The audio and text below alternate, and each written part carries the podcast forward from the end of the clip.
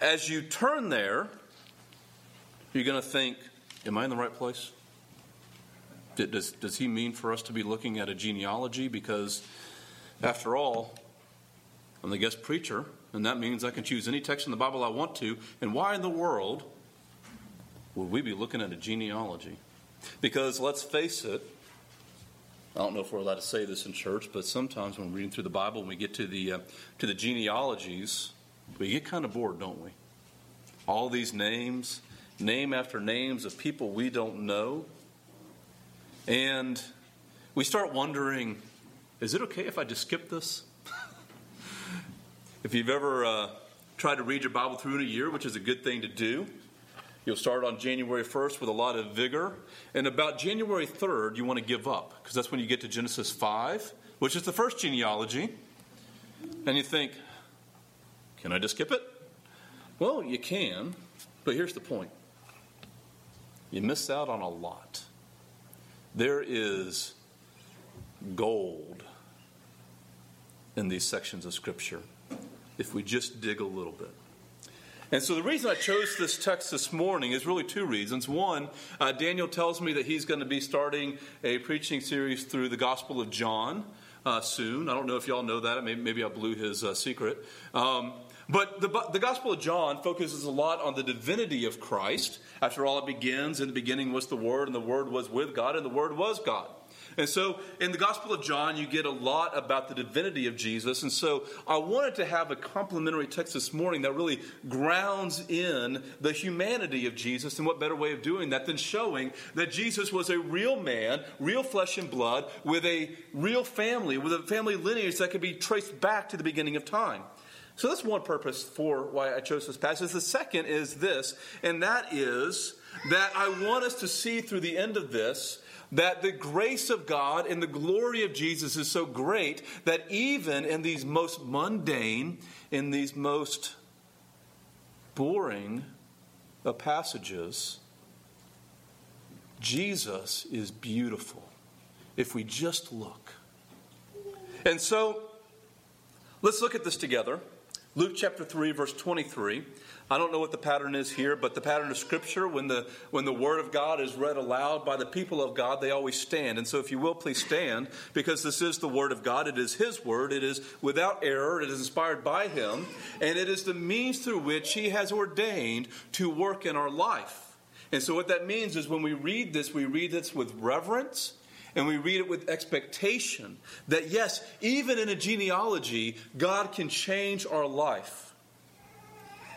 So, the Gospel of Luke, chapter 3, starting in verse 23 Jesus, when he began his ministry, was about 30 years of age, being the son, as was supposed, of Joseph, the son of Heli, the son of Matthat, the son of Levi, the son of Melchi, the son of Jannai, the son of Joseph, the son of Mattathias, the son of Amos, the son of Nahum, the son of Esli, the son of Naggai, the son of Maath, the son of Mattathias, the son of Simeon, the son of Josech, the son of Joda, the son of Joanan, the son of Rhesa, the son of Zerubbabel, the son of Shealtiel, the son of Neri, the son of Melchi, the son of Adai, the son of Cosam, the son of Elmadam, the son of Er, the son of Joshua, the son of Eleazar, the son of Jerem, the son of Matthat, the son of Levi, the son of Simeon, the son of Judah, the son of Joseph, the son of Jonam, the son of Eliakim, the son of Melea, the son of Menna, the son of Mattatha, the son of Nathan, the son of David, the son of Jesse, the son of Obed, the son of Boaz, the son of Salah, the son of Nahshon, the son of Amminadab, the son of Admin, the son of Arni, the son of Hezron, the son of Perez, the son of Judah, the son of Jacob, the son of Isaac, the son of Abraham, the son of Terah, the son of Nahor, the son of Serug, the son of Rhea, the son of Peleg, the son of Aber, the son of Shelah, the son of Cainan, the son of Arphaxad, the son of Shem, the son of Noah, the son of Lamech, the son of Methuselah, the son of Enoch, the son of Jared, the son of Mahalalel, the son of Cainan, the son of Enos, the son of Seth, the son of Adam, the son of God. Let's pray and ask that the Lord would work through his word. Lord God, we do ask that you would send your Spirit down to come upon us and to work through the power of your word to change our hearts, to cause us to repent, to cause us to believe, to cause us to have great faith in the purposes of Jesus. Lord, work. In Christ's name we pray. Amen. You may be seated. Now, one reason I believe that these genealogies are difficult for us is not only is it a bunch of foreign, unfamiliar names, but we are not typically a people that are very rooted in family and place. America is not a very old nation, and therefore most of our families are to our understanding, not very old, not very established. You see, in ancient cultures, families often lived in the same area or even the same plot of land for centuries and centuries. You can go back uh, and you can trace your lineage within that very home back seven, eight, nine, ten generations. They knew their ancestry, they could trace their family back multiple generations, and, and we frankly aren't like that. Some of you may know a lot about your family history, and some of you probably knew your grandparents, maybe even your great grandparents. Maybe you, you've heard their stories, the stories of your parents and your, your great grandparents, but most of us can't really go very far back. I know I didn't. I am probably the worst among all of you of knowing my family history. I didn't know hardly anybody in my family. I, I only met my grandparents a couple times. I didn't really know any of them or know their, their uh, history. I found out only recently, within the last few years, the reason why my parents kind of kept us away from their family is because our history is not that great. My mom's side of the family, particularly, was filled with a lot of racist. Uh, it was only recently, to my, to my shame, I found out that one of my great grandfathers, however far down the line, helped start the KKK in Georgia. So my family history is not that great. On my dad's side, his father was a very successful CEO of Bloomingdale's, lots of money. Left his wife and my father when he was four years old. He wrote a book about his life, never mentioned my dad. Kind of a scoundrel. He actually had three families. My family's not that great of a history. If you trace back the name Guinan, it's uh, dark Irish. I won't tell you about that history, but if you want to look it up on Wikipedia, you can see my family's shame. Our families, if we go back far enough, and perhaps even some of us not very far, we have to travel, we, uh, we don't have a great story. What we find is a lot of shame. We don't have very, very great family heritages. And I want us to see that neither did Jesus we look at this genealogy, we see the family line, the history, the story of Jesus' family, and we see that he, like many of us, has a family that is filled with a bunch of nobodies and scoundrels, a lot of shame, a lot of sin. And this is where we see God's grace shine brightly because what is it that God does is in this history, this, this lineage, this genealogy, we see that God is weaving together thousands of years of history, multiple generations, hundreds of stories of suffering and sin and heartache and betrayal and unfaithfulness. And He does all of this for His glorious purpose, all for the sake of the exaltation of Christ as the Redeemer of the world. That's what this genealogy shows. It shows how God works through normal people like us. He works through the small, the sinner, and the sufferer. And what this means for us, that I want you to see this morning, is that your significance or your sin or your suffering doesn't determine whether or not God will use you. I want us to see that God works by grace to redeem our personal stories in order to connect us to the greater story of Christ. And so let's begin looking back again at verses 23 and 25. I want us to see that, that God uses the small, He uses the insignificant. I'll read a few of these verses again.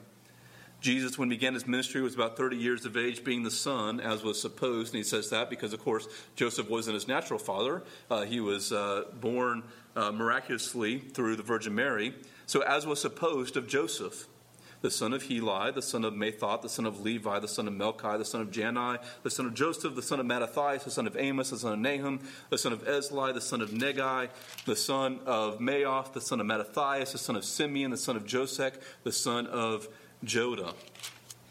Now, I just read a bunch of names. Do you know who any of those people are? Nope.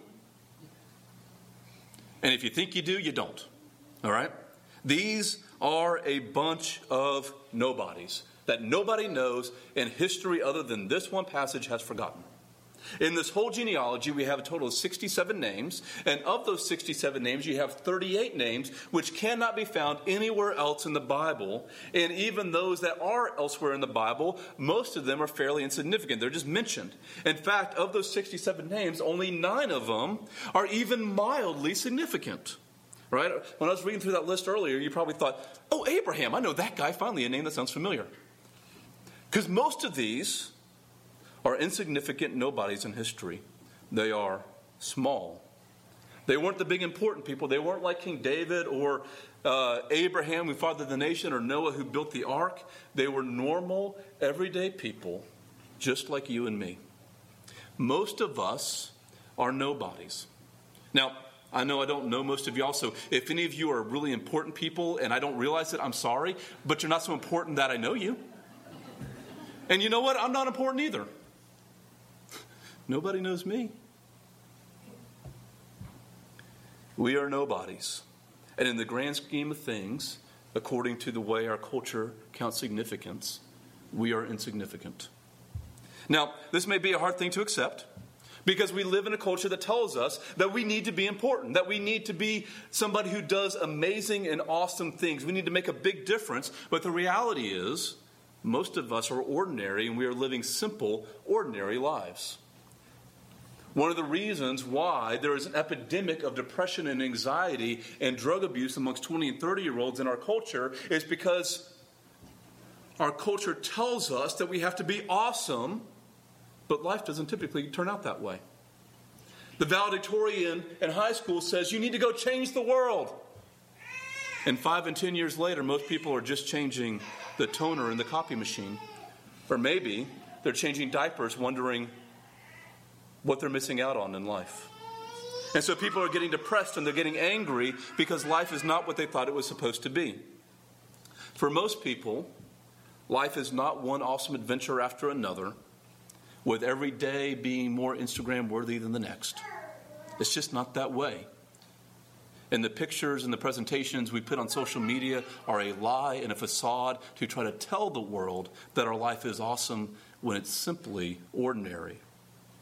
Our culture tells us that we need to be important, that we need to be famous, that we need to be significant. And we couple that with a materialistic worldview that says that this life is all there is, there is nothing greater, there is nothing more that can be seen or experienced than what you see here. And so it's no wonder that as people realize that most of life is actually just ordinary, mundane, that they become depressed and angry and anxious and they get addicted to anything that will help them to escape their sadness.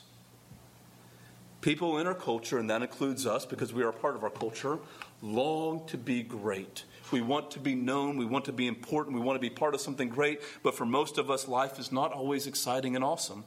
For most people, life is normal and mundane and sometimes boring and seemingly insignificant. We will live our lives, we'll have a small impact on those closest around us, and then we will die and we will be forgotten. There's a whole book of the Bible that tells us that. It's Ecclesiastes. We read it earlier. Think about this there are 7 billion people in the world, and 100 years from now, all 7 billion people will be dead and will be replaced by 8 billion new people who don't remember us. We are small. We are just normal, everyday, insignificant nobodies trying to serve God in the mundaneness of life. Now, I don't say that to depress you. I say that because it's true. But here's the good news the good news is that while our culture says only the big people, the important people, the awesome people can be used, what the Bible tells us is that God uses small people. These insignificant nobodies. All these names we read that you don't know, they're nobodies. But God uses the nobodies to accomplish his purpose. Because when we are connected to Jesus, then we are connected not to our significance, but we're connected to his significance. As we look at this genealogy, it's mostly a bunch of nobodies. Nobody knows who they are. I can't tell you anything about them. But God knows who they are because they belong to him. And he's weaving their stories into the story of Christ.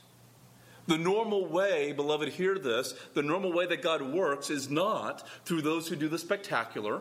It is through those who are simply faithful in the ordinary, common, everyday, boring events of life. It's normal people using the normal means of grace, raising children in the fear and admonition of the Lord. That's what God uses. That's how God changes the world, is through generational faithfulness, working through common, ordinary people Small people doing seemingly small things that God uses for eternal good. I want you to consider this Mary, the mother of Jesus, right? Mary was a seemingly insignificant person. She was a poor, probably illiterate, based on her time and culture. Nobody in the middle of nowhere. Where was she from? She's from Nazareth. You know what Nazareth was? The podunk town in Israel that nobody in Israel liked. She was an insignificant nobody from nowhere. And the angel Gabriel comes to her and says, The Holy Spirit will come to you, and you will uh, give birth to Jesus, and he will save their peop- his people from their sins. And what is her response? Her response is faith and worship. And she says, we have in, uh, in, in earlier in the Gospel of Luke, uh, she sings the Magnificat, her, her, her song of response, where she says, My soul magnifies the Lord. And she recounts better than any seminary grad can do off the top of their head the stories and the promises of the Old Testament, how God is fulfilling all this. Well, how is it that Mary had faith? How is it that she, being a illiterate 14 year old in the middle of nowhere, knew the promises of God from the Old Testament? How is that possible? It's because she was taught by her parents, who were taught by their parents, who were taught by their parents, who were taught by their parents. It's generations of nobodies being faithful to the Lord and passing down the faith until the Lord worked incredibly to deliver the Messiah. And so maybe you feel small and insignificant. Maybe you struggle wishing your life had more purpose, whatever that means in our culture. But I want you to see this and I want you to believe this that the mother or the father who is simply faithful to pray for their children and to teach them the ways of the Lord and teach them the, the priority of the church and of coming to corporate worship, or the grandparent who lovingly invests time to pour into the grandkids for the sake of Christ, or the, the, the person who loves sacrificially, or the person who is simply faithful to extend kindness and mercy and love to a stranger in the name of Jesus, or those of you who serve faithfully in the church quietly you're teaching Sunday school. You keep a nursery so, so that other people can worship. I want you to consider this. These people, the simple, ordinary faithful, because they are connected to Jesus, are far more significant than even Thomas Jefferson. Now, Thomas Jefferson, somebody we would say is important, right? People know who Thomas Jefferson is. His legacy has been around for over 200 years now. He wrote the Declaration of Independence, had a, had a, had a huge impact on history and in our nation. But you know what? The Declaration of Independence has an expiration date. You know what's not going to be in the new heavens and the new earth? The Declaration of Independence. The Liberty Bell won't be in the new heavens and new earth. The Constitution of the United States of America will not be in the new heavens and the new earth, but you know what will be? God. Your children. By God's grace, your neighbor. By God's grace, the stranger who hears the gospel and repents of his sin and believes upon Christ. And so, who is more eternally significant? Thomas Jefferson for writing the Declaration of Independence? Or the nobody from nowhere who teaches their children the gospel and they believe? You want to be extraordinary. You want to do something really unique and radical in this culture. You want to really make an impact. Here's what you do if the Lord allows, you get married. And if you're married, you love your husband and wife well. And whatever you do, whatever your station is in life, you're faithful. You live sacrificially for others. You model the love of Jesus in your life and your words. You share the gospel in word and deed. And yes, you may be normal and ordinary and seemingly insignificant, but when you do those things and you are connected to Christ through faith, then your life has real meaning and purpose that extends into eternity. God uses the small.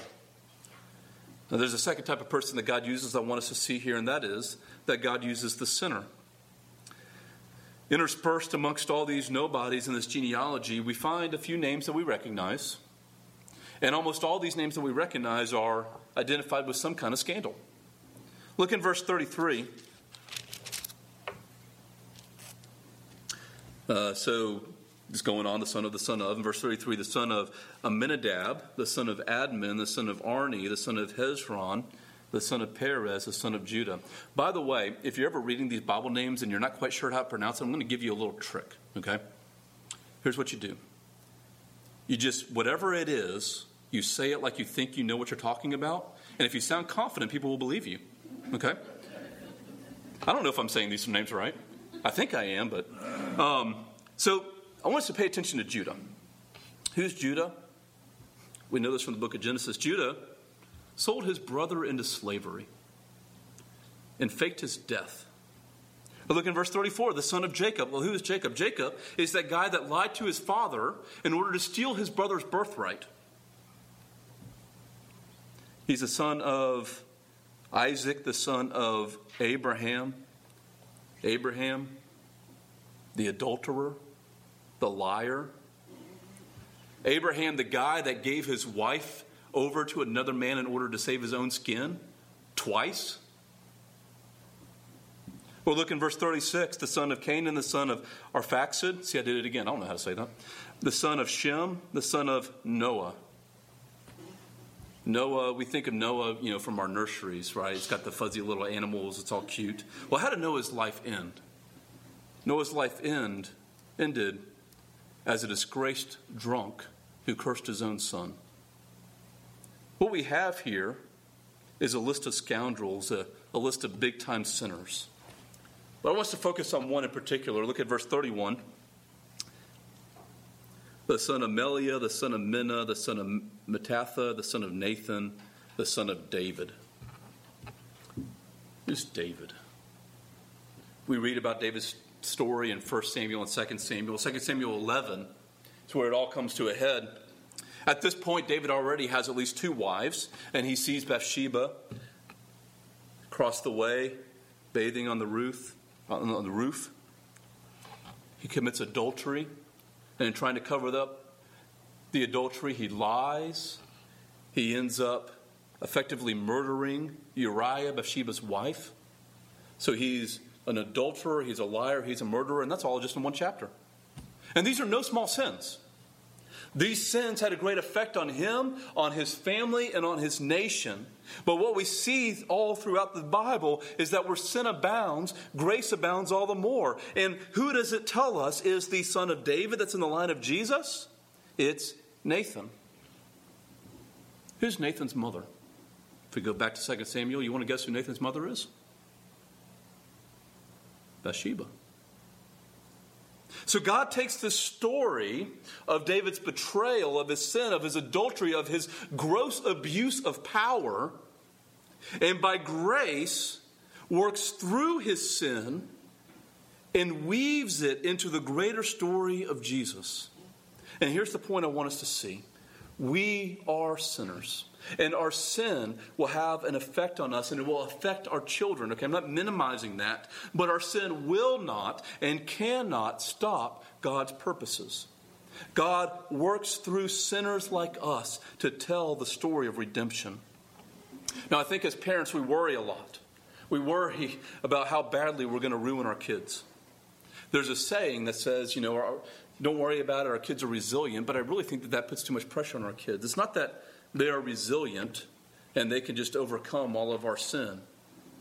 Our trust is in the fact that God is gracious and that by God's grace, even when we are faithless, He is faithful, and that He redeems our sins and failures and fits them into His purposes that He has planned before the foundation of the world. And so, parents, we can rest and we can relax a little bit because we cannot out sin God's purpose for our life and for the lives of our children. The Bible tells us that not only does He work through this one family to bring Jesus, but that He is actually orchestrating all things in history and in the lives of His people to tell the ultimate story of the greatness of Christ, who is bringing renewal and redemption to all things. All of history, and the church in particular, is God's canvas. And on that canvas, He takes the scars and the wear and tear and the weathering and the holes of our sinful lives and rather than discarding us and seeing us as useless, he uses our scars and our failures and our sins to paint his redemptive masterpiece. Does our sin have an effect on us? Absolutely, it does. And when you sin, you need to repent. But we don't need to be weighed down thinking that your sin will stop God's plan for your life or for your children's life or your grandchildren's life because He works through the greatest of sinners for the greatest of purposes in order to redeem even our greatest sin for his glory.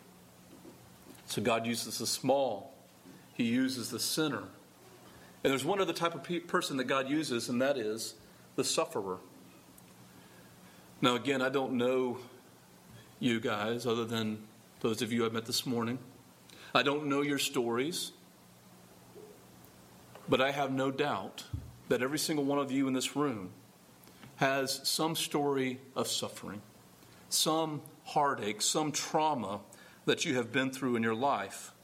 And therefore, you all know that heartache has a way of crippling us for a time. It's in these times of suffering that we feel, amongst so many other things, we just feel useless. But what we see here is a couple of examples of God redeeming the heartaches of people for his purposes.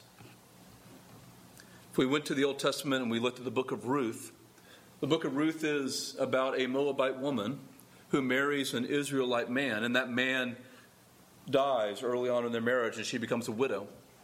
And her mother in law, her husband's wife, uh, mother, was also a widow. And so you have these two widows who move back to Israel. They are alone, no one to take care of them, no one to provide for them, no one to protect them, no one to love them. And here, Ruth, this young widow girl, is now a foreigner in a strange land. She is desperate and she was suffering and she was very likely and reasonably scared, wondering who will provide for her, who will protect her, who will love her. And the Lord brings a man named Boaz, who is a relative of her dead husband, and Boaz agrees to marry her, and the, the text says to redeem her restoring her life. Now look at verse 32 in our passage. Who do we find? The son of Jesse, the son of Obed, the son of Boaz. Boaz, this man that married Ruth, is the great grandfather of King David. He was in the line of Christ. And so Ruth's story is a story of suffering, but through her suffering, the Lord brings her personal redemption, and also through her suffering, He is bringing redemption for the whole world through Christ. Or in verse 38, at the very end of this, we see the last name given the son of Enos, the son of Seth, the son of Adam, who is the son of God. What about Adam? Think about Adam. Smallest sin with the biggest consequence. He ate of a fruit. And from that one bite comes childhood leukemia, tumors, tornadoes, earthquakes, famine. One small sin plunging the whole world into ruin into spiritual death, into condemnation. But in the midst of that curse, go back in Genesis 3, God makes a promise. There, even as the dust was settling on that sin, God makes a promise in Genesis 3:15 and says that the seed of the woman will one day crush the head of the serpent. In other words, God promised Eve there in the midst of the garden that one would come who would defeat sin and who would defeat Satan. And so the story goes on. Adam had two sons. You know them, Cain and Abel. Well, Genesis 4, what happens? Cain kills Abel. And in that moment, you know, Adam looks at the legacy of his sin and he is suffering the loss of two sons. One was murdered and one was exiled by God. He's suffering. Look what he did. Look how he ruined things. And now he's lost his children. But the story continues on at the end of Genesis 4. It says, Eve conceived and bore a son named Seth. God was faithful. And in the midst of their suffering and grief, God continues to work and He provides for them another son. In the midst of the curse and the chaos, this Seth was born, who would, we find, be in the line of that Savior that was promised to Eve. Now, what is the point? The point is this, dear Christian. We may suffer greatly, but God uses our suffering and He redeems our suffering into glory as part of His bigger plan, His, his greater story. And so, for the believer, your suffering, your loss, your grief, your heartache, hear me, it is not in vain. It is all used by God as part of what He is doing to exalt Christ as the Savior of the nations. And so, do you wonder? Do you wonder if your life is important enough? Or do you wonder if you've messed up too much? Or if life is just too much of a mess? If so, there is good news in this genealogy for you. It shows us that the small, the sinner, the sufferer, all of these people are, are part of God's plan to redeem the world through Christ. And because they were ultimately connected to Jesus, their insignificance, their sin, their suffering, in the end, did not define them because Christ did. And so it is with us. God is not just redeeming the lives of these people in order to bring about the physical birth of Jesus 2,000 years ago, but He is redeeming all of our lives to bring about the exaltation of Christ, who is bringing resurrection for all of creation. This is why the genealogy ends in verse 38 by saying Adam is the Son of God. What he's showing us is that Adam is the father of all people. And so Jesus did not come just to redeem Israel. He didn't come just to redeem the religious or the important or the righteous. He came to bring redemption for all people. He came to redeem all nations, all tribes, all tongues, all cultures. No matter who you are, no matter what your family history is, no matter where you live, no matter what you have in your past, no matter how shameful your family history is, no matter how insignificant you are, no matter how young you are, how old you are, how educated you are or not educated you are, no matter how great your sin, no matter how great your trauma that you've suffered is, it does not matter. Christ has come not only to save you, but actually to redeem all of you all of your life being turned around. He turns our hurts and our failures and our ruin into something beautiful and glorious when we place our trust in Him. And so, beloved, if you want, as our culture tells you to have, if you want significance, significance isn't found in your job or your grades or your social status or what college you go to or how big your bank account is, or how many likes you get on Instagram. Significance is found only in being connected to Jesus. And if you've really messed up, if your sin is big, if you know that you've really, really done wrong, the good news is that you can go to Christ in repentance and faith, and in Him, even the worst parts of you, the worst moments of your life, are redeemed for glory. Or if you're suffering, if you're holding on to a lot of hurt, a lot of trauma, you can look to Christ who redeems all things, even your hurt. So that as one day you look upon the face of Christ, on that day all your mourning is turned to dancing. And somehow the Bible tells us in the book of Romans, your joy is actually multiplied, it is actually greater in heaven because of the suffering that you have endured in this life. What does this genealogy tell us? It tells us that God knows us, that He cares, that He uses us even the small, the sinful, and the suffering. Let's pray. Lord God, thank you for your great grace. Thank you that you, the high King of heaven, who created all that is and holds us together by the word of your power,